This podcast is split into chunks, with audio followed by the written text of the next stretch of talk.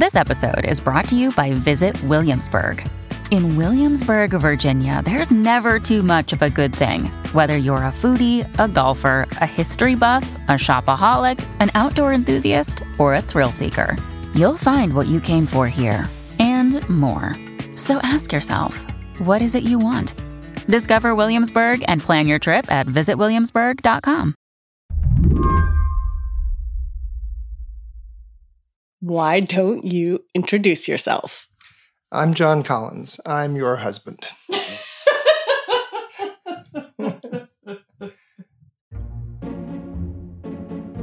yes, I know. I'm interviewing my husband, but stick with me here. What is your first reaction when I say the word snoo? Well, my shoulders tensed a little bit. That was my first reaction. Um, it, uh, but that is a word that you know that that that defined a period of my life.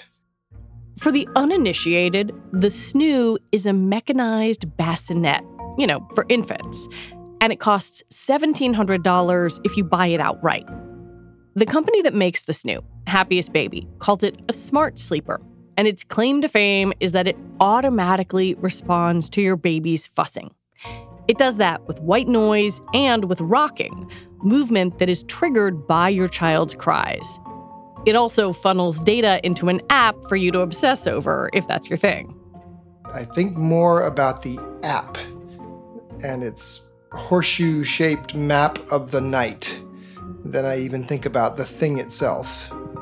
Um, I think about all the little uh, you know the the diagram of the night that I just had or am having with its uh, like red and white. And was there another color? I mean a lot of this I've suppressed now. Um, but yeah I mean there are a lot I have a lot of feelings about the snoo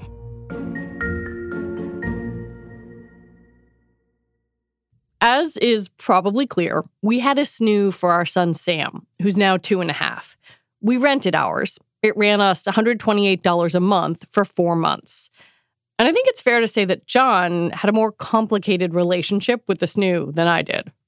I had a love hate relationship with it because it could do these things. And it could do these things without our input. The snoo didn't need instructions from us because, in theory, it was listening to Sam. But John often slept with one eye open to see how well it was working. I think it helped Sam sleep longer, honestly, it's hard to quantify. Mostly, it gave us, especially John, a kind of reassurance through data and technology and a system to follow. And when you're running on two hours of sleep and you have no idea what to do with this tiny person you're supposed to keep safe, that can help you feel a little less insane. Looking back on it now, I I mean, apart from the expense, which you know, especially if you decide to buy a new one, is is absurd.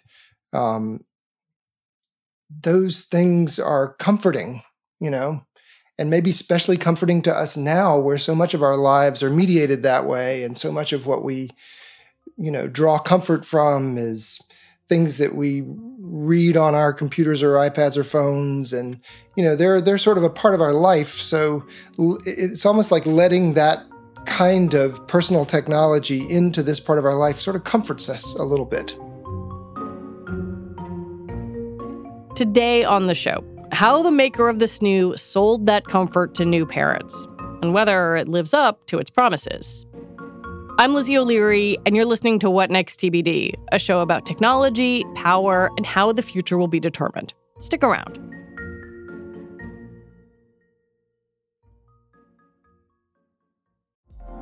Apple Card is the perfect cashback rewards credit card.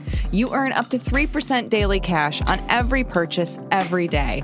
That's 3% on your favorite products at Apple, 2% on all other Apple Card with Apple Pay purchases, and 1% on anything you buy with your titanium Apple Card or virtual card number. Visit apple.co slash card calculator to see how much you can earn. Apple Card issued by Goldman Sachs Bank, USA, Salt Lake City branch. Subject to credit approval. Terms apply. Another day is here, and you're ready for it. What to wear? Check. Breakfast, lunch, and dinner? Check. Planning for what's next and how to save for it? That's where Bank of America can help. For your financial to-dos, Bank of America has experts ready to help get you closer to your goals. Get started at one of our local financial centers or 24-7 in our mobile banking app. Find a location near you at bankofamerica.com slash talk to us. What would you like the power to do? Mobile banking requires downloading the app and is only available for select devices. Message and data rates may apply. Bank of America and a member FDIC.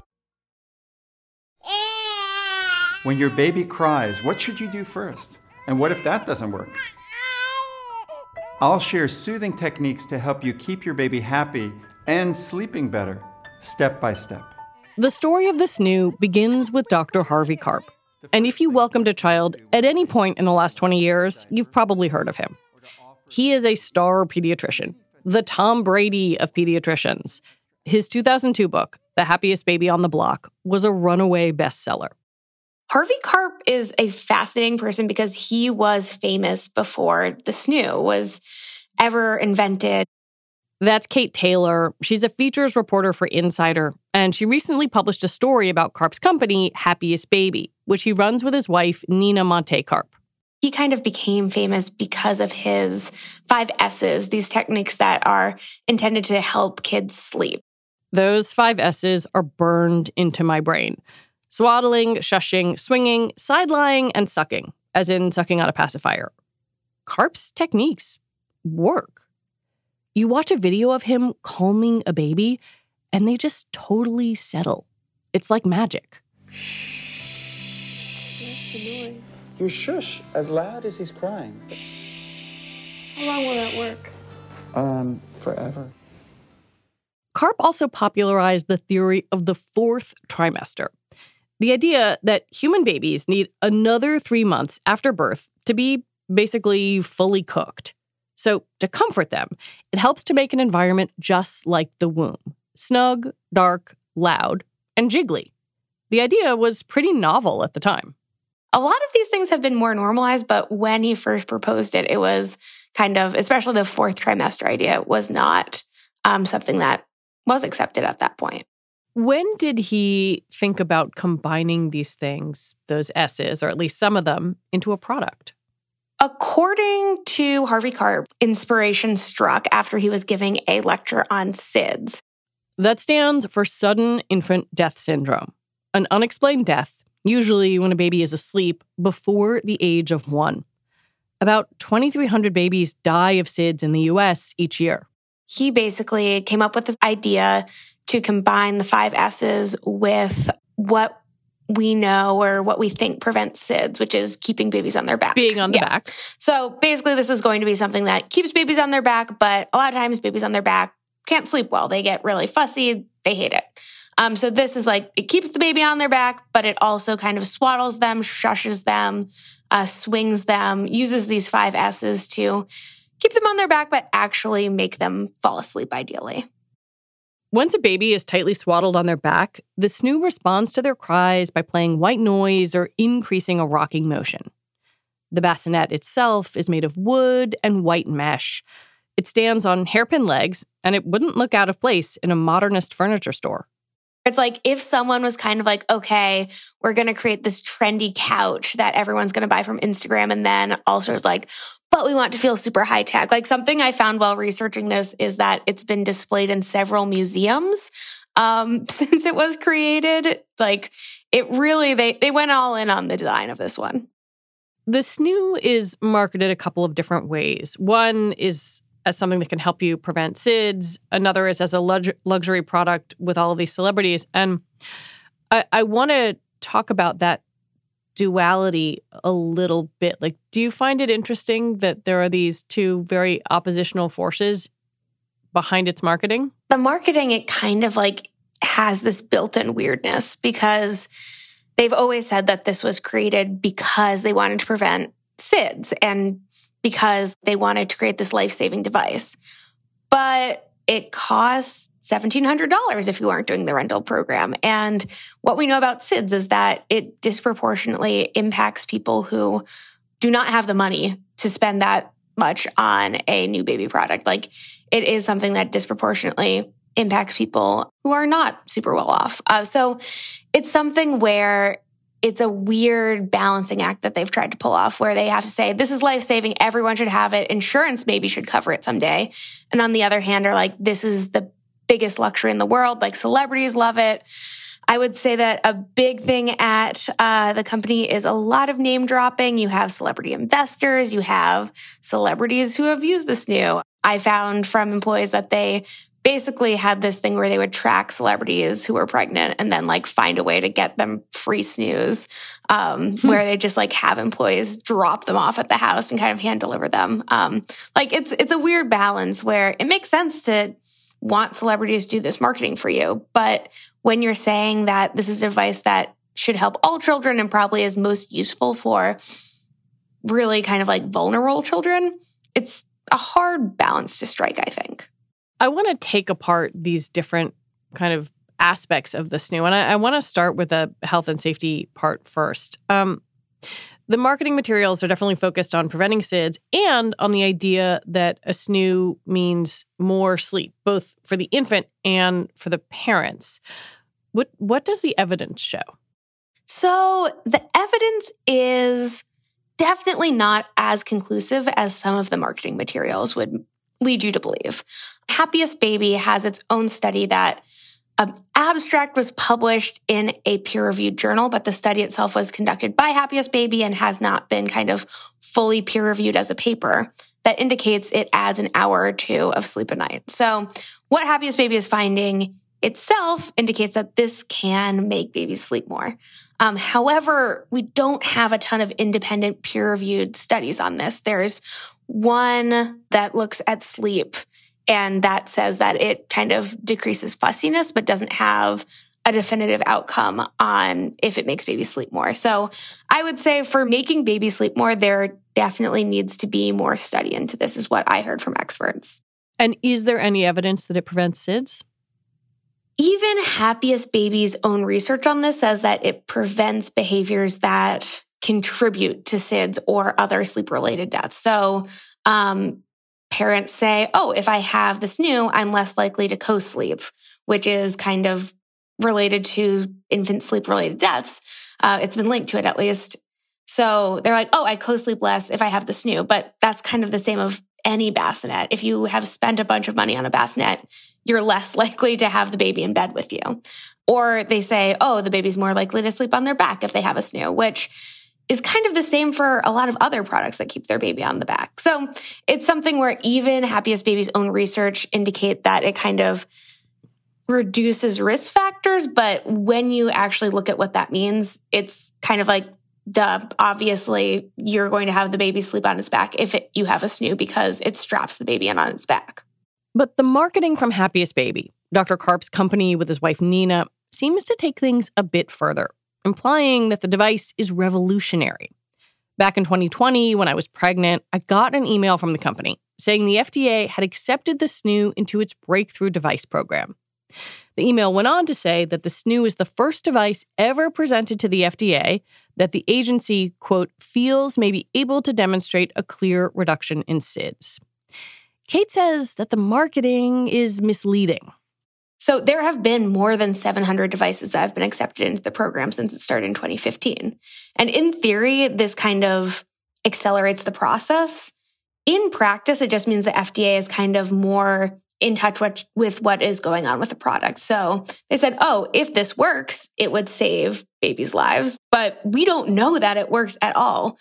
92% of the devices that have entered the program have not been FDA certified so far. So it basically means like, yeah, the FDA is saying if this works like you say it would, that'd be great. But it does not mean the FDA is indicating that they believe it works in any way at this point.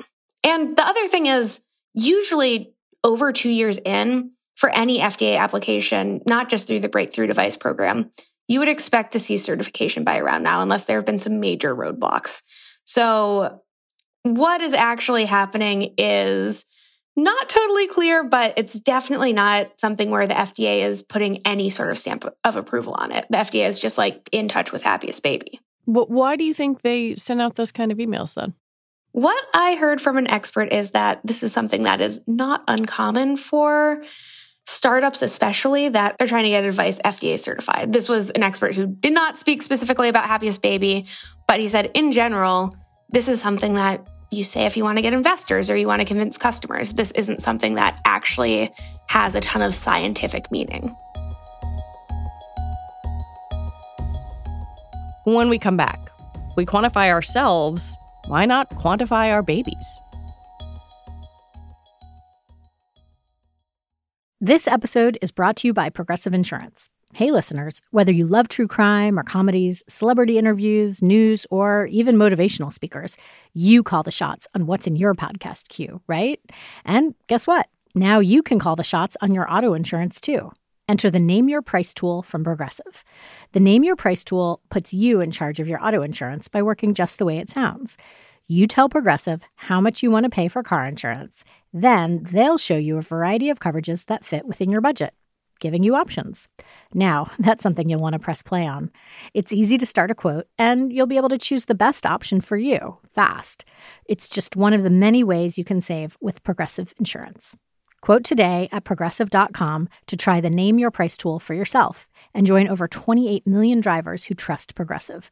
Progressive Casualty Insurance Company and Affiliates. Price and coverage match limited by state law. Save big money on everything for your next project at Menards. Spring is here, making it the perfect time for outdoor projects. Suncast storage sheds are an excellent solution for protecting outdoor lawn and gardening tools. They're easy to assemble, and the all weather construction provides water resistance and UV protection. Save big on Suncast storage sheds. View our selection of Suncast products today in store and on Menards.com.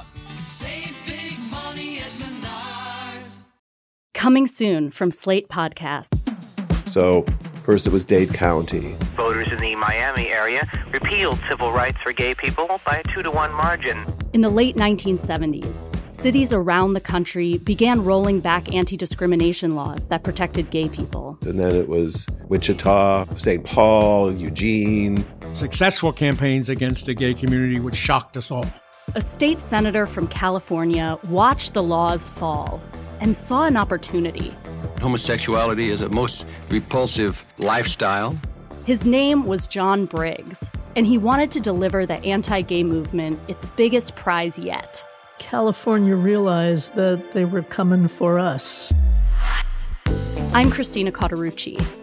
This season on Slow Burn, we'll explore how a nationwide backlash against gays and lesbians led to a massive showdown in California. Now it's something called Proposition 6, the Briggs Initiative. It would call for firing any teachers in California who practice homosexuality. Your life as you knew it would be destroyed. We've got to fight back. We can't let this happen in California.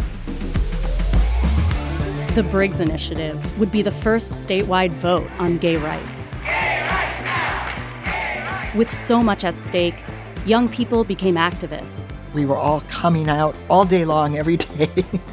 and activists became leaders. My name is Harvey Milk, and I'm here to recruit you. Slow Burn, Season 9 Gays Against Briggs. Out May 22nd, wherever you listen. If we lose here, it'll be 50 years before we ever get back up again. Like the drag queens say, take out the earrings, sharpen the nails. There ain't no going back. I want to dig into the other side of the duality that we talked about, the the luxury aspect, right? It is a luxury product. Um, it costs a lot, even if you rent, which which I did.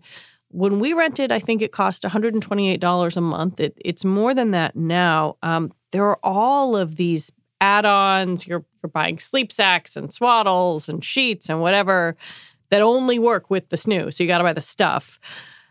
How did people in the company talk to you about how the snoo is positioned kind of in in the market of baby stuff? It was interesting because a lot of people who I spoke with who worked at Happiest Baby had negative things to say about the company, but a lot of them believed that the snoo could do kind of some real good. And especially for those people, I think some were uncomfortable with how it was being presented, especially in this kind of luxury, celebrity focused marketing. So, for people who kind of joined the company because they believe in this mission, to be kind of charging this much money and focusing on celebrities and kind of I talked to some customer service employees who said yes that it was some employees jobs just to deal with influencers and celebrity clients like Hmm. they were getting a different level of care than the average customer would and that made people uncomfortable It's true that you can sell a lot of things to a sleep deprived parent, especially a first time one. I got one email from Happiest Baby saying a tired parent's brain is basically drunk. So if Snoo can get you an extra hour of sleep while keeping your baby safe, the thinking goes, why wouldn't you get it? it's really kind of interesting because it's one like that saying this is necessary you need to get this but also Yeah. it's saying like for a new parent what is a better luxury than sleep you would pay anything to be a little bit better rested at that point in time it's hitting both points of luxury but also like if you don't do this this is putting your child at risk and that's something that experts and some employees i talked with said they felt really uncomfortable with that kind of the messaging that parents were bad parents if they didn't buy this. That was something that pretty much every expert said, especially around SIDS, is just objectively untrue. And that some employees were like, this is part of our marketing and it's not okay that this is part of our marketing. Did anyone talk to you about the app? Because you, you can look at a graph when your child wakes up in the morning of when they slept, when the snoo went to its highest motion settings, or, or all of that stuff. Um, and I've seen this kind of stuff take off on the internet. Like there was a Facebook group of people screenshotting and sharing their graphs. I wonder what people in the company thought about the relationship between technology and how we live now and and parents at their most vulnerable. It's something that I think the app fed into this larger thing that people, especially people who used to be on the customer service team, told me is that people just have wild demands for what they need from this product and they want to chart and see that it's actually achieving something where people if it's not meeting these demands people are feeling like angry and ripped off and like they want to be able to look at the app and say oh this did succeed in doing this. Oh i spent this money for something that actually like had proven x extra minutes of sleep having that like very very concrete quantifiable payoff i think is something that they've gamified the system really well Kate also spent time reporting on what it's like to work inside Happiest Baby. And what she found was a company culture that was far from happy. when I talk to people, the most remarkable in a bad way thing was just the company culture, um, where they're like, this is a company that came up with something that was genius. They've been able to see massive success, but if it was run by people who didn't micromanage the company, did not make employees feel uncomfortable, did not kind of create all of these weird surveillance state tactics, like they would be able to achieve so much more. Employees told Kate that they were micromanaged by the company founders and that their comings and goings were monitored. You have things where it's the office cleaner is kind of like taking notes on when people are at their desk and when they're going to the bathroom. Like it was a really, really wild level of surveillance that kind of, I don't know, it was extremely strange and really weighed on people and kind of drove them out of the company. I had one person who said that she was summoned into the co-founder's office and presented with this list of exactly when she had arrived in the office every morning down to the exact minute. Um, and then exactly how long she left for lunch on her like 15 minute lunch break.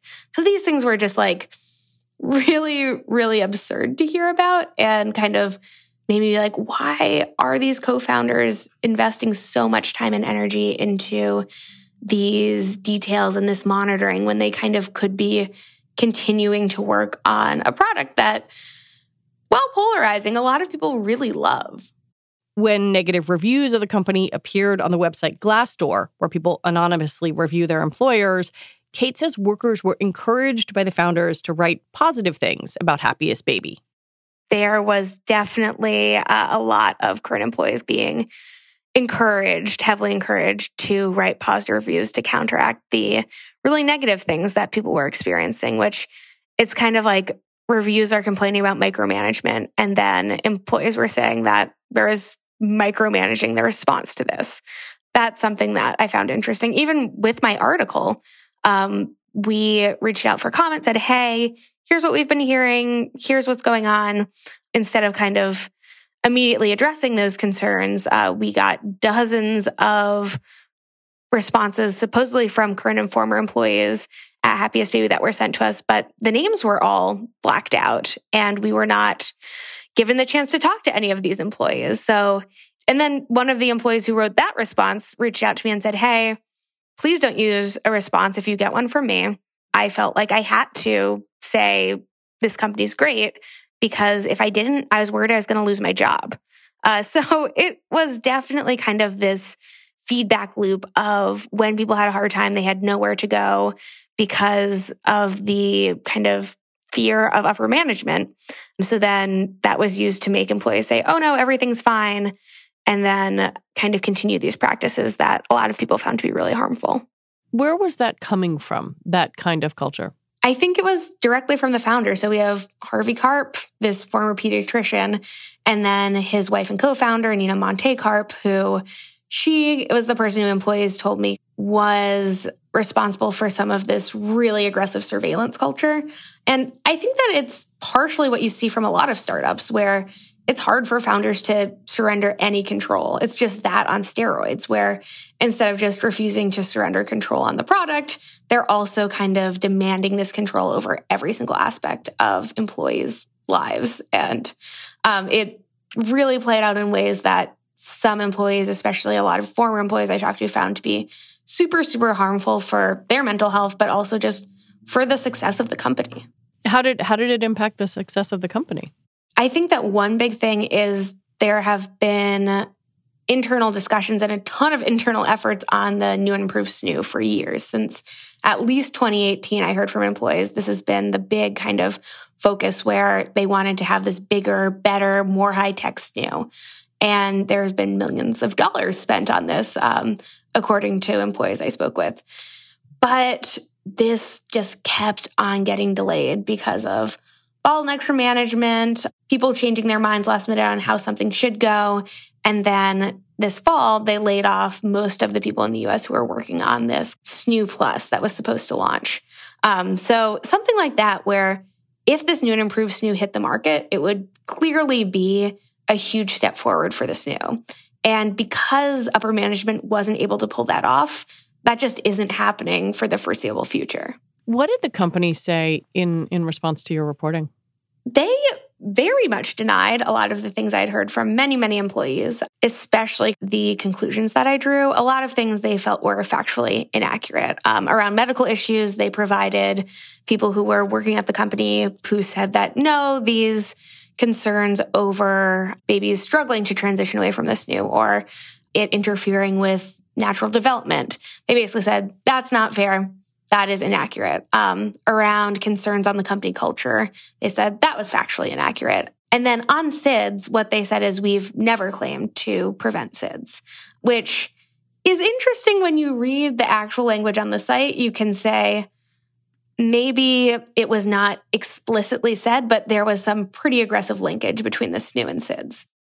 I'm thinking a lot about my own experience. You know, when I read your story and and talking to you, I was definitely a complete psycho in the in the early months of of my son's life. Um, but there is also this thing about technology where we're so accustomed to letting tech into various parts of our lives now or at least in in 2020 when when I had my son that it seemed weirdly natural that it would be in my baby's life too. And I, I'm thinking through that and I'm I'm wondering both about that ease, but then also whether there is some pushback against that ease. Like if we're a little more skeptical in 2023, um, even in the short period of time that the SNOO has been on the market, I feel like American attitudes toward technology have changed somewhat. Even just amongst my friends before I wrote this article, I had heard so many different opinions on the SNOO. And after reporting this out, I don't think that tech is necessarily a bad thing to introduce into infants' lives. Like, I think that the snoo and other devices like it can have a lot of uses.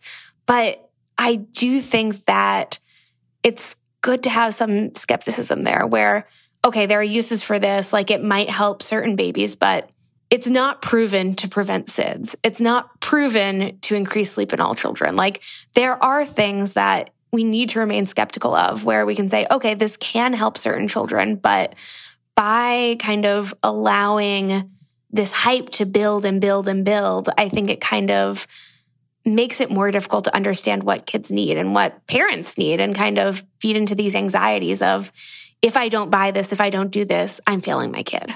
I have seen these videos of Harvey Karp, and they're old. They're probably late 90s Harvey Karp, walking in, holding babies, rocking them, shing up close to their ear, like really loudly. Um, and it works. It's incredible. They fall asleep like instantaneously.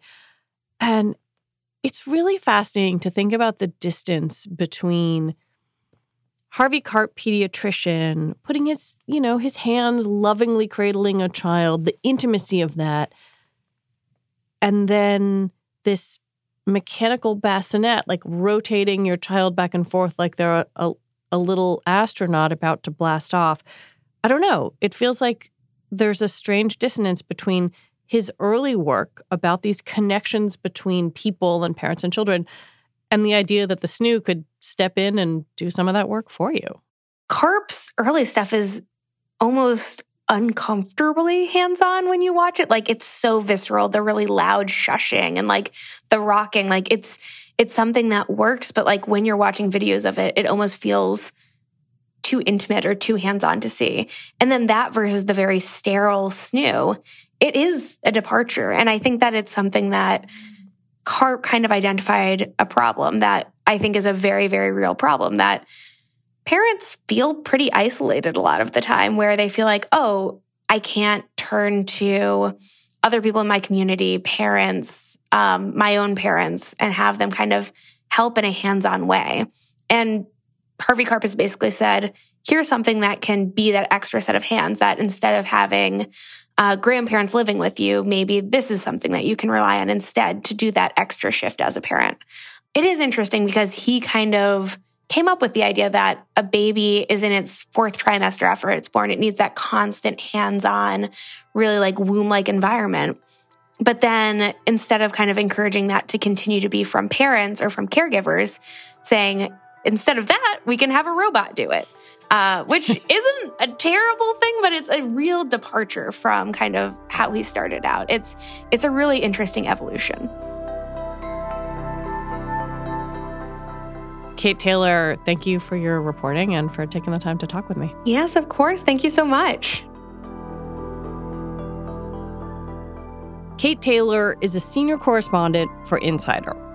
And that is it for our show today. What Next TBD is produced by Evan Campbell. Our show is edited by Jonathan Fisher. Alicia Montgomery is vice president of audio for Slate. TBD is part of the larger What Next family, and we're also part of Future Tense, a partnership of Slate, Arizona State University, and New America. And if you are a fan of the show, I have a request for you. Join Slate Plus. You get to listen to all your Slate podcasts ad free.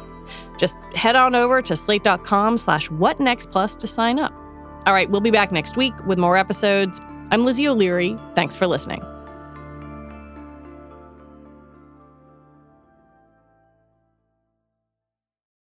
Coming soon from Slate Podcasts.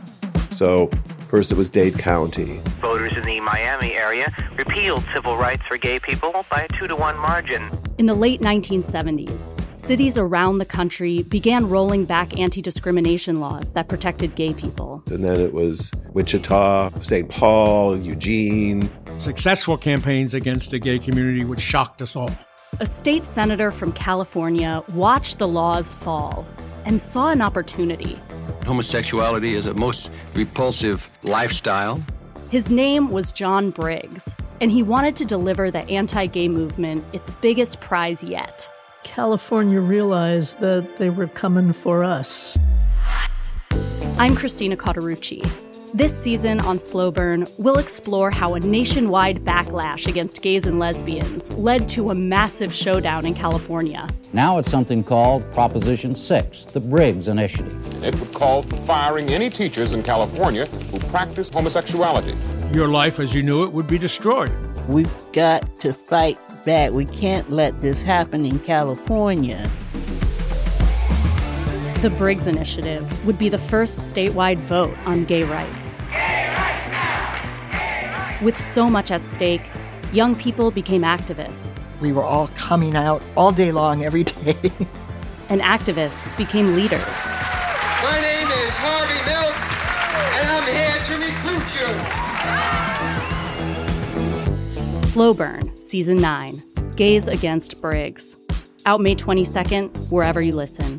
If we lose here, it'll be 50 years before we ever get back up again.